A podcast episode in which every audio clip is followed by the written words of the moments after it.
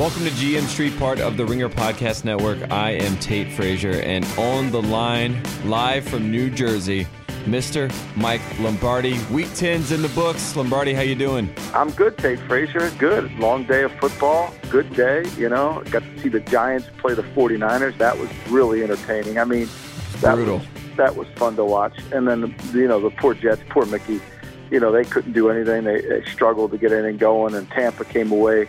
Tampa hadn't sacked anybody all year, and today all of a sudden they became the, the sack machine and started sacking Josh McCown. So, unfortunately, but it was a good day of football. We got a lot to talk about, my man. It was the Ryan Fitzpatrick revenge game that we all wanted, so I'm glad he got oh, the, that out. The play of the game, the play of the game was Josh McCown throws an interception, and then on the very next play, Ryan Fitzpatrick, not to be outdone, throws an interception right back to the Jets.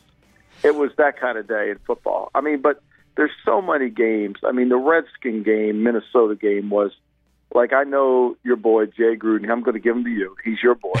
He's going to rip. He's going to rip Cousins for some. But they do some of the dumbest things in football.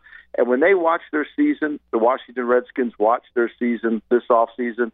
Their inability to convert third and one is going to be the death of their of, of the reason why they don't make the playoffs, or And- even or competitive team. It's it's a it's a wild thing to see this week. I mean, we even had the DJ Swearinger play where he almost fumbles the ball for a touchback. That happened three or four times a day, which it was just a total weird day in football. We saw some strange things happen across the across everywhere. The, the strangest thing I saw, I would say, is Ben McAdoo not wearing the uh, the camouflage for Veterans Day. He just wore his black get up because he's too big for that. Too too big for the camouflage. Our boy Ben McAdoo. Well, he didn't want to jinx him. He was having a lot of luck in, the, in, in that uniform, you know. He's the Johnny. He's the Johnny Cash of coaching. Yeah, I mean, shoot, one year in, in Cleveland, the year we won, won won all those games, I was wore the same pants every week to the game. Like I am not changing this shit. Like I'm going to the game with this. Okay, I'm sure McAdoo felt the same way. He had a nice losing streak going. He wasn't going to give it up. Absolutely. Let's Oh, talk. that's wrong. That's the, that's the wrong losing streak. I, I got it. I think it's the opposite of that. He uh, he didn't quite get the memo there. Um, let's talk about the five Yeah. the five performances that jumped out to you this week. Let's start with the New Orleans Saints. I mean, they go up to Buffalo. We thought that Buffalo may show some fight this week. There was a weird Thursday night game against the Jets that they didn't really show up for, but the New Orleans Saints, they're the class of the the NFC South right now, and they look like a legitimate contender uh, in the NFC overall. You know, the thing that was striking to me about it was the fact that they did it really without Brees having like a great day. Like it wasn't Brees's unbelievable day. You know, they controlled the pace of the game. They went up there. They played complementary football. They they kept their defense off the field. They ran the ball at Buffalo. Buffalo lives on turnovers. Buffalo lives on making playing good in the red area, and those two areas. I mean, the, Saints turned the ball over one time, but for the most part, you know, the Saints were able to run the football on Buffalo. They didn't turn the ball over, and they didn't make stupid mistakes. And and, and you know, you got to give it. Look, when you put a streak together like the Saints are, in terms of the numbers they're doing defensively, at some point you just got to say, hey, they're playing really well. And I keep hearing, and I think this is a good thing. I keep hearing how much they are a team and how the locker room's really going well. Because I've never been a part of a team uh, that was a good team that didn't have a good locker room. And I think that's what the Saints finally have now is they finally have a good locker room. And we have Mark Ingram goes for 131 yards. We have Alvin Kamara. He goes for 106 yards. Combined, they have four touchdowns together. Kamara's a, a threat in the passing game. He looks like he could be the rookie of the year at this point. It just seems like all things are clicking for the Saints. Sean Payton seems like he's really engaged. We had a couple years where, you know, it just seemed like he was almost not even there at times. And I don't know, this Saints team, they look pretty scary and they can obviously put up a lot of points. And on the other side of things, the Buffalo Bills, uh, you know, I don't really know what's going on there. Obviously, we saw uh, Peterman today, Nathan Peterman. I didn't know if we'd watch him play football this season. Of course, it finally happened today and it was as ugly as expected. But um, yeah, I mean, what do you say for the McDermott and the Bills? I mean, they had that hot start and now they're just sort of uh, uh, falling by the wayside. I think if they don't get turnovers, they can't do it. And I, I think people played them. You know, the Jets didn't turn the ball over. New Orleans, for the most part, didn't turn the ball over. I think where New Orleans has really improved, their offensive line now. Armstead's back at left tackle. Their offensive line is controlling the line of scrimmage, and I think they dominated the Buffalo Bills. I thought Buffalo going into the game could get pass rush. I thought they could get some pressure. I didn't think the Saints would be able to run the football on them, and I thought playing at home, the Bills could really dominate the line of scrimmage. But it was the opposite. I mean, Armstead back, that offensive line really was really outstanding, and I mean, they dominated the game, and they were the reason for the win. And I think this is why the Saints are so good right now. Buffalo, you know they're they're an eight and eight team. I mean, unfortunately, that's what they are. They don't have enough of a passing game. They really don't can't control line of scrimmage on defense. And if they don't turn the ball over, if you don't lose the game, they're going to have a hard time winning. And, and I think that's what's happened today. The Saints were not losing the game. Well, let's talk about a team that seems to always find a way to lose the game, and that's the Los Angeles Chargers. They go into Jacksonville today. They were up 17 14 late. Looks like all things were going well. Blake Bortles doing Blake Bortles things, uh, throwing interceptions to it's Tre Boston. I mean, uh, Blake Bortles, Blake Bortles was unbelievable today. I mean, it was truly amazing. He had 51 pass attempts, Lombardi. How is that possible? Well, I mean, and, and I don't know how you called passes with him. I would have been scared to death to call a pass with him. It was unbelievable. I mean, the sequence in the game – when they got a chance to send the game to overtime the first time. Thank God that Doug Marrone's really good at time management because Marrone had three timeouts. So when the when when when Blatanic throws the interception, that basically San Diego could have sealed the game. And Philip Rivers now is pissed off because he's mad that he didn't get a chance to throw the ball on third and six.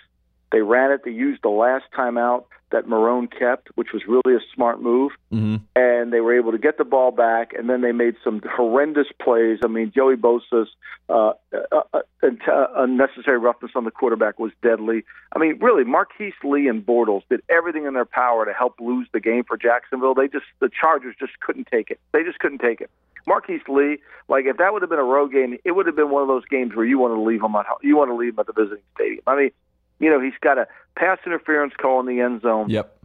That looks like it's going, you know, and he starts celebrating like it's some kind of thing. he, he starts taunting Tre Boston. yeah. Yeah, and they pick up the flag, and now all of a sudden he's fit. Now he puts 15 yards back on on the great uh, Blatanic. I mean, the thing about Jacksonville that's remarkable is their defense is really good. I mean, they can run the football. But there's no way come playoff time that that's going to work. That Blatanic is going to have to play in a game, and he's horrible. I mean, he was so bad today. It was only the Chargers that could really lose the game. And really, you know, and and then this is so bad. I mean, Jackson was a little bit undisciplined here. This is like they're running wild. They get they get the interception and they take it down, and then they get a personal foul. They get an unsportsmanlike conduct, and they have to move it back. And that kick that went through Tate Frazier, that was a lucky kick to go. It didn't look like it was going through ever. Yeah, it took forever. It hung up in the air. How about Phil Rivers with that big hit on the two yard line to save the touchdown? Oh, that was a big was boy tackle. yeah, well, I mean, it was. It was a big boy. He put his big boy pants on on that one. But uh, I mean, look, Jacksonville's finding a way to win. I mean, and you got to take your hat off to them. I don't know how good the Chargers are. Like the question I keep asking watching the Chargers is, if Belichick were coaching the Chargers, what would their record be? First of all, that's really what we should do on GM Street on Thursday. Is what would the record be of these teams if Belichick coached them? Mm-hmm. Like, and then like, oh, what would the record be of the Denver Broncos if Belichick coached them, or what would the record be of the you know the Dallas Cowboys? That's really the one. Like, what would that record be? Do you think that? Well, we'll talk about that later. Go ahead. We'll get we'll get to that later. I will say this: if Bill Belichick was coaching the Chargers, Austin Ekeler would have gotten the ball a lot more. Another rookie running back, uh, they look like young Danny Woodhead it's unbelievable. I mean, it's really unbelievable. But you know, the Chargers did. You know, they have a chance to win the game, and I, I'll tell you, if Tate Frazier, I didn't see that. You know, uh, Gibson, uh, he, when he picked up the fumble to run it in for a touchdown, I never saw anybody contact him. They called it a touchdown on the field, and then they called it a, uh, and then they called it. Uh, they said he was touched, but I could ever. Did you ever see that? Yeah, I remember they did. The, they went to Blandino right on that replay review, and they said they got a hand on him. Yeah, I didn't hear it. Yeah, yeah, I think that's what they said. But yeah, it, that was a cl- that game at the end. There were so many times where I thought the game was over. Like when Tre Boston got that second pick and he goes to the sideline with his hands up and he basically taunts Marquise Lee after he just had the taunting penalty. Looked like the game was going to be over, and then they come back. They don't go for it on third and six. They run the ball like you said, the Marrone play, and then somehow, if you would just stop watching that game with three minutes left and you said it went to overtime and the Jaguars won, I would have had a lot of questions. But then I would have realized it was you know the Los Angeles Chargers and that's kind of yeah. how they do things, unfortunately, for Phil Rivers. It just goes under it goes under one area, like it's the Chargers. This is who the this is who the Chargers are. That's just a Chargers football this game. Is the Chargers. Let's talk about a team that uh, that's doing pretty well in the NFC North, and that is the Minnesota Vikings. This was a really fun game. They go into Washington today, um, and Case Keenum puts up four TDs. Teddy Bridgewater, Bridgewater, this is his first game back in 15 months. He's on the sideline. Ever, you know, that ended up being the big story. But Case Keenum pretty much puts it out there that he is the quarterback of the Minnesota Vikings for now. There's going to be a lot of questions swirling around. I know Zimmer was getting you know asked questions after the game about who their quarterback is, but I think Keenum made a pretty big statement today, if I do say so myself. I, I think he I think he did too, Tate. I mean, I mean, look, let's face it. I mean, Case Keenum has played. Other than we have a memory of Sam Bradford from Week One which was really impressive. Okay, the game he played against the Saints before he got injured, it was probably Bradford's signature game, and that's kind of lingered in our memory. But Case Keenum has played better than Bradford, other than that game, in his career in Minnesota. I mean, well, Case Case Keenum had two bad picks today, dumb picks. I mean, he threw the ball late to Swearinger out there, mm-hmm. who almost turned it back over, and then he threw one up, which I'm not sure what the heck he was trying to do on that. But I mean, Minnesota put 38 points on and really never slowed them down. I mean, he still had a over 100 quarterback rating with two interceptions. And Diggs is a good player. Adam Thielen was unbelievable catching the ball, his quickness, his, his size. I think that really the most, the unsung hero is Tony Sparano. I mean, he's done an incredible job with the offensive line in Minnesota. Now, I know they spent some money and they got better, but these guys are blocking better. They go on the road. Now, Washington's a beat up team. I think Washington is really uh, just way too beat up to compete and win. They'll probably go into New Orleans and beat them because this usually Washington does the opposite of what you think they should do. Mm-hmm. Like they should have won today. They had a chance in this game. You know, they just they just don't manage the clock very well. They don't play complementary football, and then they're really bad. They are really, really bad. And I respected this about Minnesota today. Minnesota went up tempo, which I didn't think they were going to do because of Case Keenum playing on the road. But the the Achilles heel of the Redskins is their inability to play two minute defense. They're not very good at playing fast, playing tempo. They can't get into their checks. They can't play check with me defense when they have to play their two minute. And when that happened, and Minnesota went to it, they went right down the field. I think Minnesota, they're good in two of the three phases. They're hard to play. They're tough as hell. I think the Redskins are, are really, you know, I know your boy Jay is going to blame somebody. I'm just not sure who's going to blame this week. We should play that game as well. Yeah, he's definitely going to blame Kirk Cousins. That that's the go-to plan. That's always going to be his plan. Yeah, I think until so. until Cousins leaves, so. that's going to be his plan. I think so, and he's going to have Andy Dalton. Yeah, that's right. He'll get ready for Andy Dalton. Andy Dalton had 110 quarterback rating today, but his team couldn't. You know, but they still couldn't win. So you know, it's like you sit there and you say, "Wait a minute, he can't play any better than he's playing right now." and we still can't win. We're in trouble. Yeah, it's uh, it's a lot of problems there. Uh, the Washington Redheads will be a lot of fun next season, though. Um, let's keep it moving. Let's talk about a guy that comes down and gets the win for the Tennessee Titans, and that's Marcus Mariota. Uh, a long drive, a winning drive here with a two minute offense. DeMarco Murray scores uh, the late touchdown for, for the Titans. They get a big win in that division, and they look like they can make a run for the AFC South now. Mariota looked like the guy that everyone thought he would be when he came out in 2015, and uh, it, that was a pretty fun game for the Titan fans for sure in Nashville on a rainy day. Yeah, I mean, I think this is who the who they are. This is a team they have to run the ball uh, and he's got to be one of the lead runners. I mean, I think Henry led the team in rushing. He was second. Mariota was second. But when he can run, he's one of the best second down rushers in the league. You got to really be alert for him on second down. It's kind of like he's their get back on track runner, mm-hmm. and they run Mariota, and he led the team back. And I mean, those are good things. I mean, look, they're not an explosive team, but one thing about Tennessee that you have to give them credit for, and I don't think they're a talented team, but I think they have played together as a unit and they believe in one another and you know they find a way not to lose the game. They're going to find a way to win the game which they did. And mariota has made some plays. I mean if he doesn't get hurt i'm sure they're going to beat miami down there when they had to play Matt Cassel. So this is a team that they're on a win streak. They're playing better. And you know the bengals just can't get out of their own way. I mean the bengals just can't quite find a way to you know close out games. They can't find a way to get a stop on defense or make a play on offense it's just bad.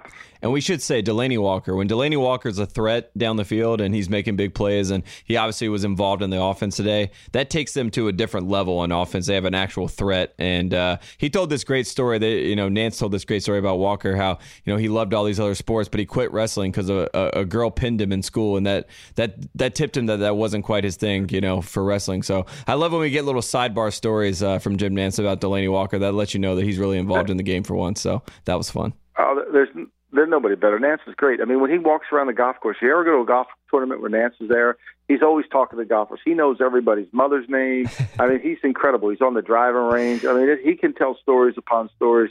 He truly is America's guest. He's amazing. Absolutely. Uh, and finally, our guy, Big Ben Roethlisberger comes back with the Steelers, gets a nice uh, a nice win over the Indianapolis Colts in Indiana today.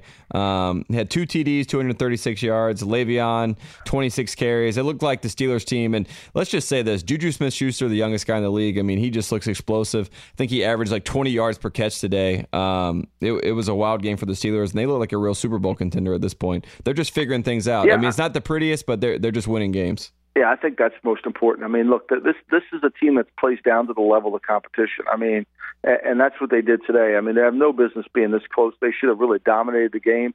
But the but the Colts played one of their best games of the season. I really mm-hmm. think the Colts played one of their best games. They were they were doing a good job of bottling Bell in the running game. They did a good job of him in the passing game. I mean, Schuster just makes some plays. Schuster gives this offense a dimension, and uh, you know I think that was you know, people say, well, you you know, you're 11 point, 12 point favorite, whatever the hell you were going into that game. But for me, you know, those are hard games to win when you go into somebody else's stadium and you can win the game. They found a way to win, and uh, they're hard to do at times, especially in November where teams kind of back up. And you know, this is a coaching staff that knows they're on the that knows they have to win games to, to keep their jobs. So you know, it's a, it's a good win. Look, one thing about the NFL: don't ever worry about whether you win, loss, or how much you win. The Russian judge isn't going to evaluate the win you just get the win in the win column, and that's what they did.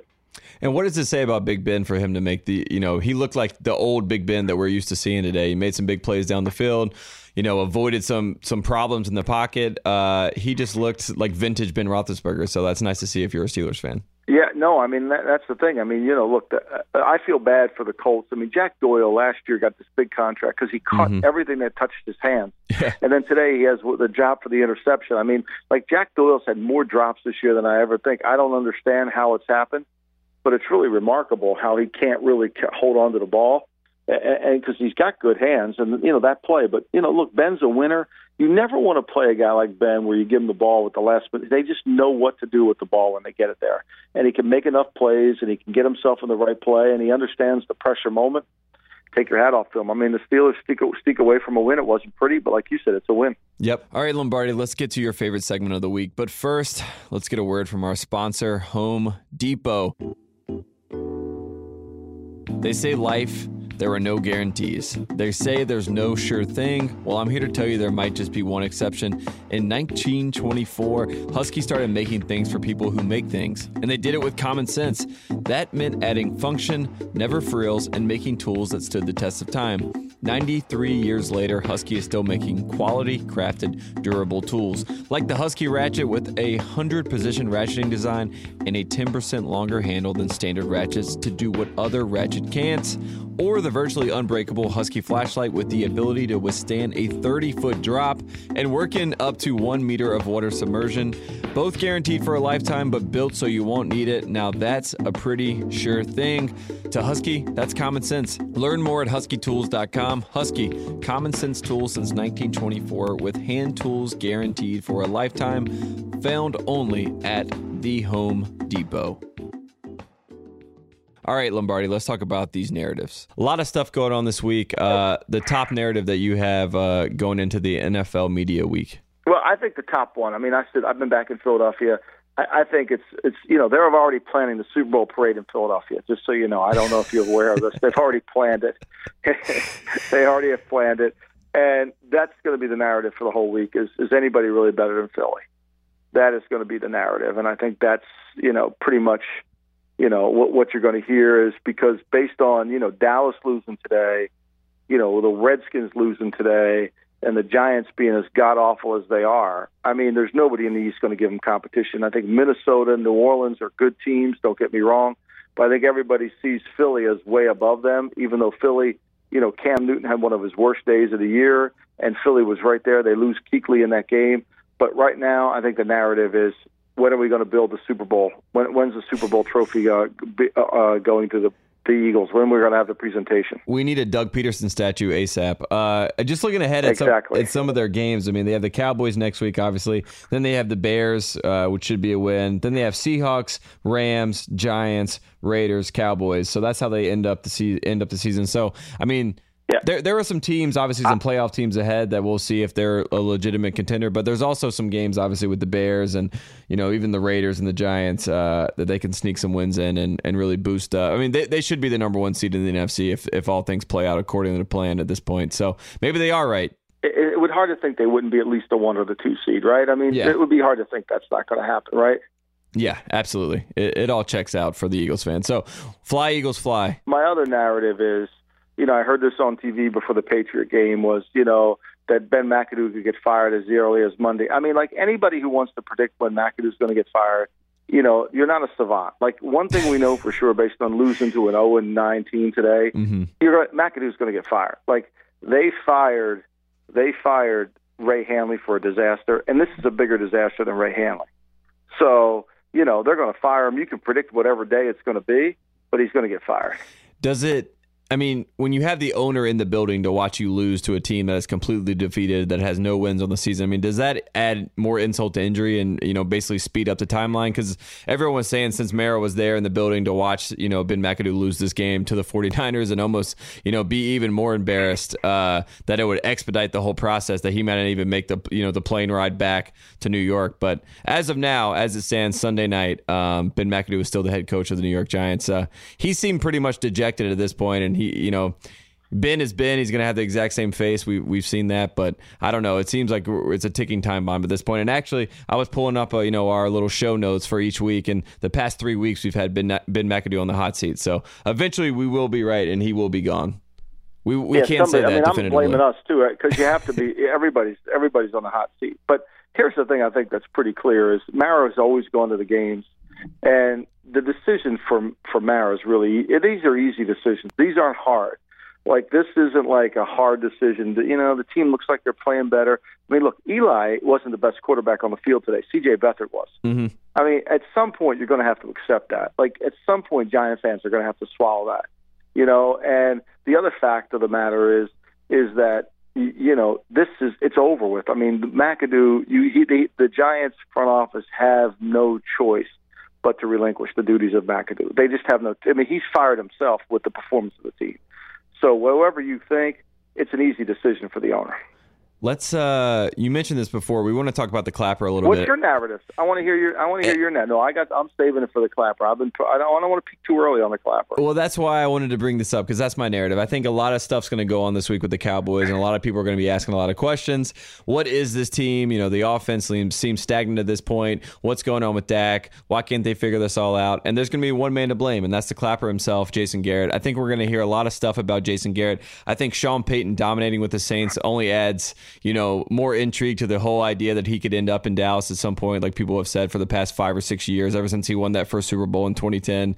Um, I think Jason Garrett, I think the heat's going to get turned up on him, and he's going to have to answer some questions because even after this game today, you know, they show him, he goes up to Dan Quinn, he's doing that weird, creepy smile where, you know, the I call it the Scientologist smile, where you just have a straight face where nothing will affect you at any point. Uh, look like David Miscavige. He just shakes his hand and seems pretty happy go lucky about everything. But that was a that was a bad loss for them. I mean, that that hurts their wild card uh, uh, odds. So I don't know. I think Jason Garrett's going to have to answer the call at some point.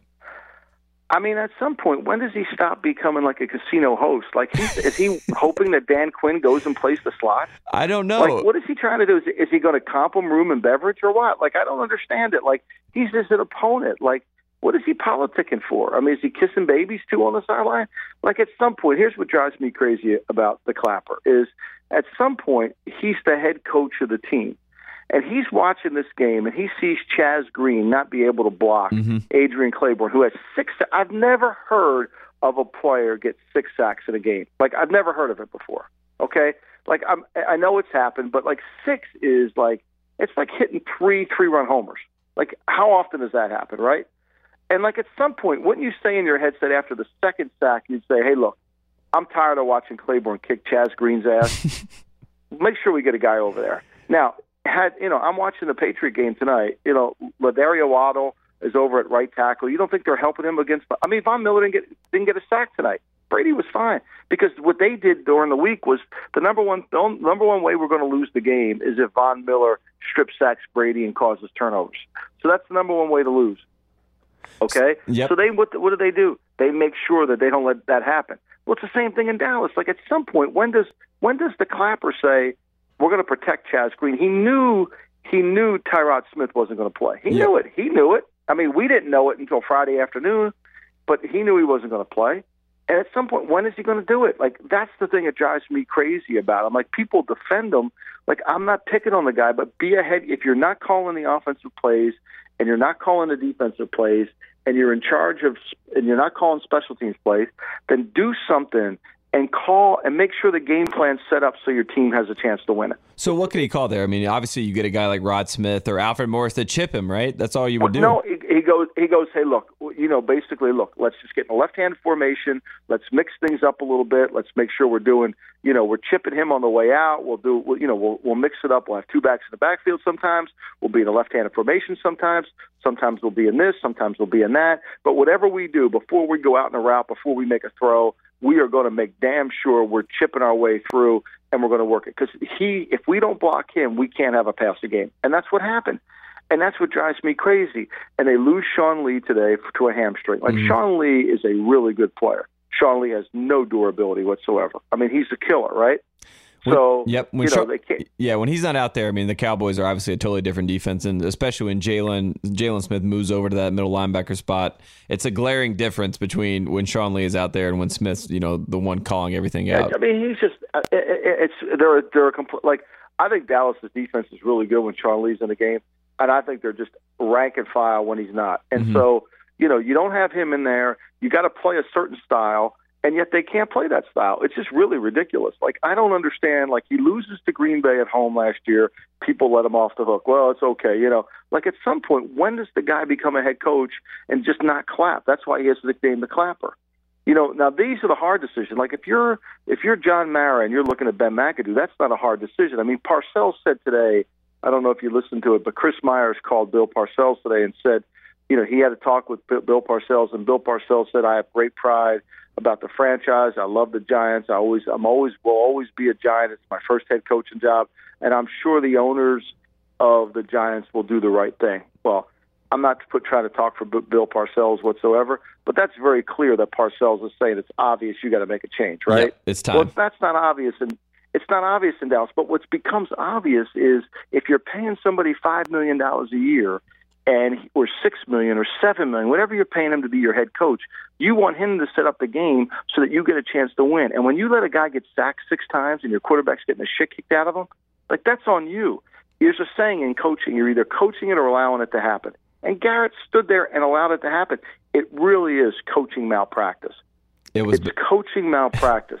it was really tough. And I will say for Adrian Clayborn, I mean, the last guy to do this was Osi Umenyiora in 2007. Six sacks. He had two forced fumbles to go along with those six sacks it was a big day for Iowa football between CJ Beathard and uh, and Adrian Clayborn. So congrats to all the Hawkeye fans out there. But uh, I will say this: Adrian Clayborn should send some money to Tyron Smith just to say thank you for for giving him the leeway today to He's get those get six sacks. He's going to get whatever his Pro Bowl bonus is. He should give it. To, no, he should give it to the Clapper because the Clapper refused to put somebody else over there. I'm sure the Clapper will go over and greet. I'm sure the Clapper went over to Clayborn and greeted him and said, "What a great game he played." Clayborn probably looked at him and said, "Weren't you ever going to double me, you dummy? Like, wasn't somebody coming over? Like, I kept looking for a chip. Like, like why wouldn't you chip the guy? Like, it's like everybody's on TV talking. I feel like bad talking about it because it's so obvious. But if it was so obvious, why didn't the clapper just chip him? I don't it's know. unbelievable. It was a weird day. Even when Mike Nugent hit the, the field goal upright, when they could have cut it to 10, 17 to 10, when he missed but that. I have no faith in Mike Nugent. I, when he sends Mike Nugent out there, like I have no faith in Mike Nugent. Like I have no faith in him. Like I, I you know, it's like he can't do it. Like it's good PR for Dan Bailey. Right. Oh, no doubt. And and all this is PR for all this is PR for the incompetence of really Jason Garrett. I mean, if he doesn't have all his players, he can't coach.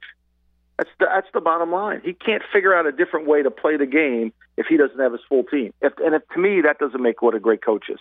No, absolutely not. Uh, and let's do some. I mean, it's like like okay, I'm gonna no. I one more. I want you to keep going. Like, keep insulting him. I'm having fun. Can we? No, I'm not. I'm not. I'm done with. I'm done with the clapper. The clapper's Dallas' problem now. I mean, he. I, he's on them. I mean, at some point, at some point, can we stop calling Denver's defense great? Oh yeah, can we do that, please? Yes, that that's been the big thing. Uh, they were talking about it in the game. When Even Collinsworth tonight said that he, he, said this team was supposed to be beat, built around running the football and the defense as an A class team and an elite defense that could win a Super Bowl on its own, and the quarterback is basically a manager or facilitator of the game. And when the defense can't step up. Obviously, the offense helps the defense, but they're not they're not what they were when they went to Super Bowl Fifty. Obviously, it's a it's a totally different defense. Oh no, I, and I wonder how much they're going to. You know, look, I wonder how much they're going to tolerate Vance Joseph. Like, I Oh, wonder yeah. if he's not on the hot seat. Yeah, Elway doesn't look very happy up in the box. They keep doing the cutaways Well, up no, there. because Elway. I mean, look, Elway hired somebody that he could. Elway wants to be Al. Da- Everybody always wants to be Al Davis, and that's what Elway wants to be. He wants to be Al Davis, and I mean, he just got beat at home. He's been beat at home by the New York Football Giants, Ben McAdoo, and he's beat at home by the Patriots. He gave up 51 and 41. He's gave up 92 points in the last two weeks. You can't tell me that that's a that, that's a great defense. And, and, and it was, and they were got, and they got outcoached in every phase. I mean, like like the perfect example of that game for me was if you watch that game closely. This is what makes the Patriots so effective: is they know the defense of the Broncos better than the Broncos actually know. it. The mm-hmm. first touchdown pass that Burkhead came underneath. Okay, we didn't hear this on television, but what happens is they know that guy's a man to man. But when Gronk runs up the field, he takes the two defenders with him. And the linebacker, once he gets to 10 yards, stops and turns back because he's turning them over to the safety. They're not tripling Gronk, they're doubling Gronk, right? Gotcha. Okay. Well, the Patriots know that he's carrying him for 10. So they run him for 10, and mm-hmm. by that time, Burkhead's cut across the middle, and the middle's wide open. So what they're doing is attacking the adjustments to the coverage. So what I'm saying to you is Josh McDaniels knows Vance Joseph's defense as well as Vance Joseph knows it. Like if you put Josh McDaniels in a room and said, "Teach me the Denver Bronco defense and how they play it and what's their adjustments," he would have it stone cold. And that's the key to being successful on offense: is not know the defense, but know the adjustments to the defense. Well, And that play right there, that that first touchdown pass was the exact what I'm talking about, which people don't really see on television as much. Is that's an attacking the adjustments to their defense. sounds like the Broncos need to be uh, bring Josh McDaniels back at this point. Why not? Yeah, they, they He knows their think he's a defense already. Yeah. He, he- he knows it better than he probably knows it better than some of the Broncos coaches. Anyway, let's give out some awards, Tate Frazier. Let's do it. First up, we got time to go in the Lamb, and we've already mentioned the Clapper, but let's talk about his team. Yeah, I, I think he's in trouble. I mean, he's got Philly coming in this week. Mm-hmm. If he doesn't have, I mean, Philly, Philly really has got the, the four leaf clover right now. I mean, let's be honest. He's got he if he doesn't have Sean Lee against Philly, it's all. I mean, there's no way they could slow Philly down. I mean, I don't think they could slow Philly down with Sean Lee. But if he doesn't, it's time for him to get his toothbrushes and go on the lam. I mean, I think the Clapper needs to go on the lam. I don't think there's any doubt about it. Absolutely. And I mean, what happens this year if the Cowboys go from a 14 and 2 season and knock all the way back to not making the playoffs? I mean, obviously, Jerry Jones is, you know, he's not waiting around. You know, he doesn't have five to 10 years to try to groom a program. He's trying to win now. So I think some big changes will be made. I, think he's got to ask himself the question: Do we have a head coach who can game plan? It's one thing to beat bad teams. It's another thing to be have a, be able to play a chess game and win the chess match. Do we have a chess coach? And I don't think he does. We definitely don't have Bobby Fischer. That's for sure. No, we no. We, we were in search of. Wasn't in the movie in search of Bobby Fischer? Yes, sir. That is. We need to find him. They need to find him. They need to find some sort of variation in Dallas uh, after all this stuff. Uh, next up, we have the Fred Palermo Award, and that's going to go out to the New Orleans Saints. What a game plan today from Sean Great Payton. game plan. Yeah, they really did. They they did a great. They didn't they didn't try to get creative. They just came in there with a really like Fred would have been proud of them. They came in with a reduced menu. They had very few things on the list. They ran inside zone out. They ran their stuff, and they just beat up on Buffalo and they dominated the line of scrimmage. I, I was really I thought Buffalo was a better team in terms of being able to create some turnovers, and especially since since McDermott knew, knows Payton's offense. But this is a different New Orleans offense than in the past. This is more of a power offense than it was a finesse one. And with Armstead back at left tackle, uh, my hats off to New Orleans. I think they're really good. All right, final one. If you don't know, now you know, and that's our boy, Case Keenum. Yeah, everybody keeps thinking Teddy Bridgewater's coming back. I mean, I, look, I think Case Keenum's played better than any quarterbacks played in Minnesota for a while. You should enjoy and relish him. I mean, two of the Ram quarterbacks, Jared Goff's playing good, Case Keenum's playing good. Neither of them could play good for Jeff Fisher last year. Both of them are playing good this year. I take, I, I think that's when you go on the road and you beat a good team. I think the Redskins, who just beat Seattle in Seattle last week, and you put 38 on them. And now I know they're beat up, and I know they were hurt. My hats off to you. I think you did a hell of a job. So let me ask you this, Lombardi. You got a situation here. So Case Keenum, after the game, they're asking him about, uh, you know, the Teddy Bridgewater situation. He says, you know, he's he brings a, a, certain factor of cool in the room in the quarterback room. I have a Teddy Bridgewater jersey at home. I'm a fan of Teddy Bridgewater. He says all this stuff, uh, all this fanfare, as if he is, you know, basically putting it out there that Teddy is the number one, he is the number two, but he's obviously playing at this high level right now. Zimmer is a fan of Bridgewater, obviously dating back to 2014 and when they made the playoff run and everything. Um, I don't know. It just seems like a weird predicament now where every week there's going to be questions. You know, if Case Keenum comes out and puts up a dud, everyone's going to want to see Teddy. I mean, how much how, how much of a leash does Keenum have with Zimmer right now? Or is it sort of if he's not performing, we have Bridgewater to throw in and see what happens? I think he's got a significant leash. I, I think he'll have one. I mean, because remember, Teddy has to play. We don't know what Teddy is. The unknown is always something we love in the NFL. The backup quarterback's always somebody we love until he has to go play. I think the way Keenum's playing and the way their teams responded to Keenum, I think they all know he's playing pretty well. I think they're in a great situation. I mean, they have two quarterbacks that they like. Now, whether they have two good quarterbacks, I don't know that because I haven't seen Teddy play in over a year. So I don't know if they have two good quarterbacks, but I know they have two good quarterbacks that they like in Minnesota. That's important. I think that that'll be really interesting to watch because Zimmer, uh, as much as he doesn't want to show it, I think he really has a soft spot for Teddy Bridgewater. So, um, I no think doubt. I think they all do. I think they all know how hard that injury was. I think they saw what he did, and you know, and and they uh, and they saw he's overcome that, and I think they're all impressed by it. I love Teddy Two Gloves. I hope we see him again. Uh, you know, the other guy we should have insulted today is John Fox. Did you see what John Fox did today? It, I feel like Fox. You didn't. I'm gonna tell you. Yeah. All right. So I, I don't know what back it was, but there was a, a back was caught a pass running down the sideline, stuck the ball out, looked like he touched the pylon, then the ball came out. So they ruled him out of bounds on the two yard line. Fox challenges the play. Okay. Uh huh. He challenges the play. What do they do? They overturn his challenge and rule it a fumble and the Packers get the ball back. Yeah, it was a touchback. It was a touchback, right? Yes, exactly. But they weren't going to rule it a touchback. And now, if the Packers would have challenged it, they would have ruled it. But but the Packers didn't. I mean, McCarthy didn't do it. And then, not to be outdone, my man Hue Jackson. Did you see this in the in the Detroit game? With the by the uh, way, Matthew Stafford was with this quarterback sneak. Yes, yeah, before the half or whatever. Before the half. I Yes. mean, that's you just you can't make this up. You can't make this up. No I mean, timeouts. Like really, no timeouts. Yeah, a QB sneak. What was it? Seven seconds left with no timeouts, and they run a QB sneak with Kizer. Yeah, well, I think it was 19 seconds, but by the time they came out from the pile, I mean, you know, you got that pile up, guys. You know, they don't get off the ground too fast. I mean, you just can't really, you can't make this up. It was so crazy because then Kizer came to the sideline and uh, and Hue was basically reprimanding him, and I could see Kizer was just sort of confused as to as to what he was really supposed to do there because you know he, I mean, he got hit three yards behind the, the goal line anyway on the QB sneak. They pretty much had jammed the line anyway and knew it was coming. So I don't know, poor Hue. I don't know. We keep telling him to go on the lam, but he keeps showing up every week. So He's he never brings a toothbrush though. yeah. That's very true. All right. Uh, before we get out of here, tomorrow night we have the Carolina Panthers. Uh, they're at home facing the Miami Dolphins. Um, this will be a game to see if the Carolina Panthers, who are right now, uh, they're the fifth seed, and I think the Seahawks are the sixth seed. They're both in the wild card spots with six wins. We'll see uh, if the Panthers are a legitimate team that can show up for this game in Week Ten, or you know maybe the Miami Dolphins have something more that we haven't seen yet. Um, but I don't know. This will be an interesting game. Is there anything you, we should watch out for? I, I think if Kuechly plays, I mean, the, Carolina's a way different team with Kuechly on the field. Yeah, and you same know, as Sean Lee look, with the I- I- Cowboys. Same with Sean Lee. I mean, it's the same thing. I think it's fascinating. I mean, look, you know, Philadelphia, New Orleans, the Rams, Minnesota, they're all good teams. I think Carolina's, there's five good teams in the NFC, right? hmm And then S- Seattle and Dallas, I'm not sure where they are.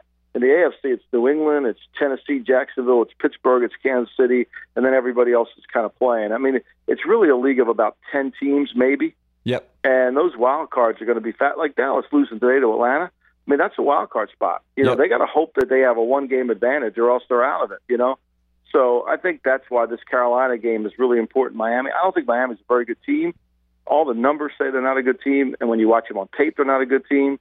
So this is to me, and Carolina, they're playing at home, right? It's a home game for Carolina. Yep, it is. It's in Carolina.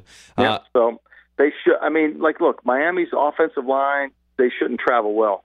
And Cutler on the road, I, I like Carolina. I would too. I would say the only thing to watch out for uh, the Panthers is if Ryan Kalil does not play, then um, that could cause some problems for Cam. But if he's out there, then things will go according to plan, I'm sure. But it'll be a fun one. It'll be another uh, Monday Night Football game. Hopefully, it will be more entertaining than the past few we've had. So we'll see what happens, Mr. Lombardi. This has been fun. Week 10. All right, Tate Frazier. The playoff picture is sort of it's sort of panning out, right? We're starting to see who the real teams are. It's been fun. Yeah, I think we are. I, I think there's a complete separation. There's so many teams. Like I don't know how you you, you know you can start the, the the 32nd team with Cleveland but it could be it could be the Giants. It could. I mean, there's so much competition for the 20 to 32 spots in the NFL right now. Mm-hmm. That could be. I mean, Denver could be down there. I mean, look, Denver. I mean, who who says Denver's any good?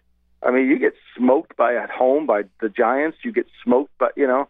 I mean, so I, I don't know. The bottom 20 from 20 to 32, you could make one team 20. You could make one team 32. I don't know who's worse. Can you imagine that conversation? Who's the worst team? You could say it's the Browns. You could say it's the the Giants, you know, I don't know. I, I you could argue it back and forth. I think there are a lot of bad teams. I think there's a lot of bad teams and there's a lot of teams in the middle, but then there's the Philadelphia Eagles at the top. So congrats to Philadelphia. They did it. All the way. All, All the way. way. Uh, there that is another edition of GM Street, part of the Ringer Podcast Network. I am Tate Frazier, and this is Mr. Mike Lombardi live from New Jersey. Thank you for calling in. That was a great uh, arousing edition of GM Street. I will talk to you tomorrow, my man. Perfect. We'll we'll be back on Wednesday. Tune in.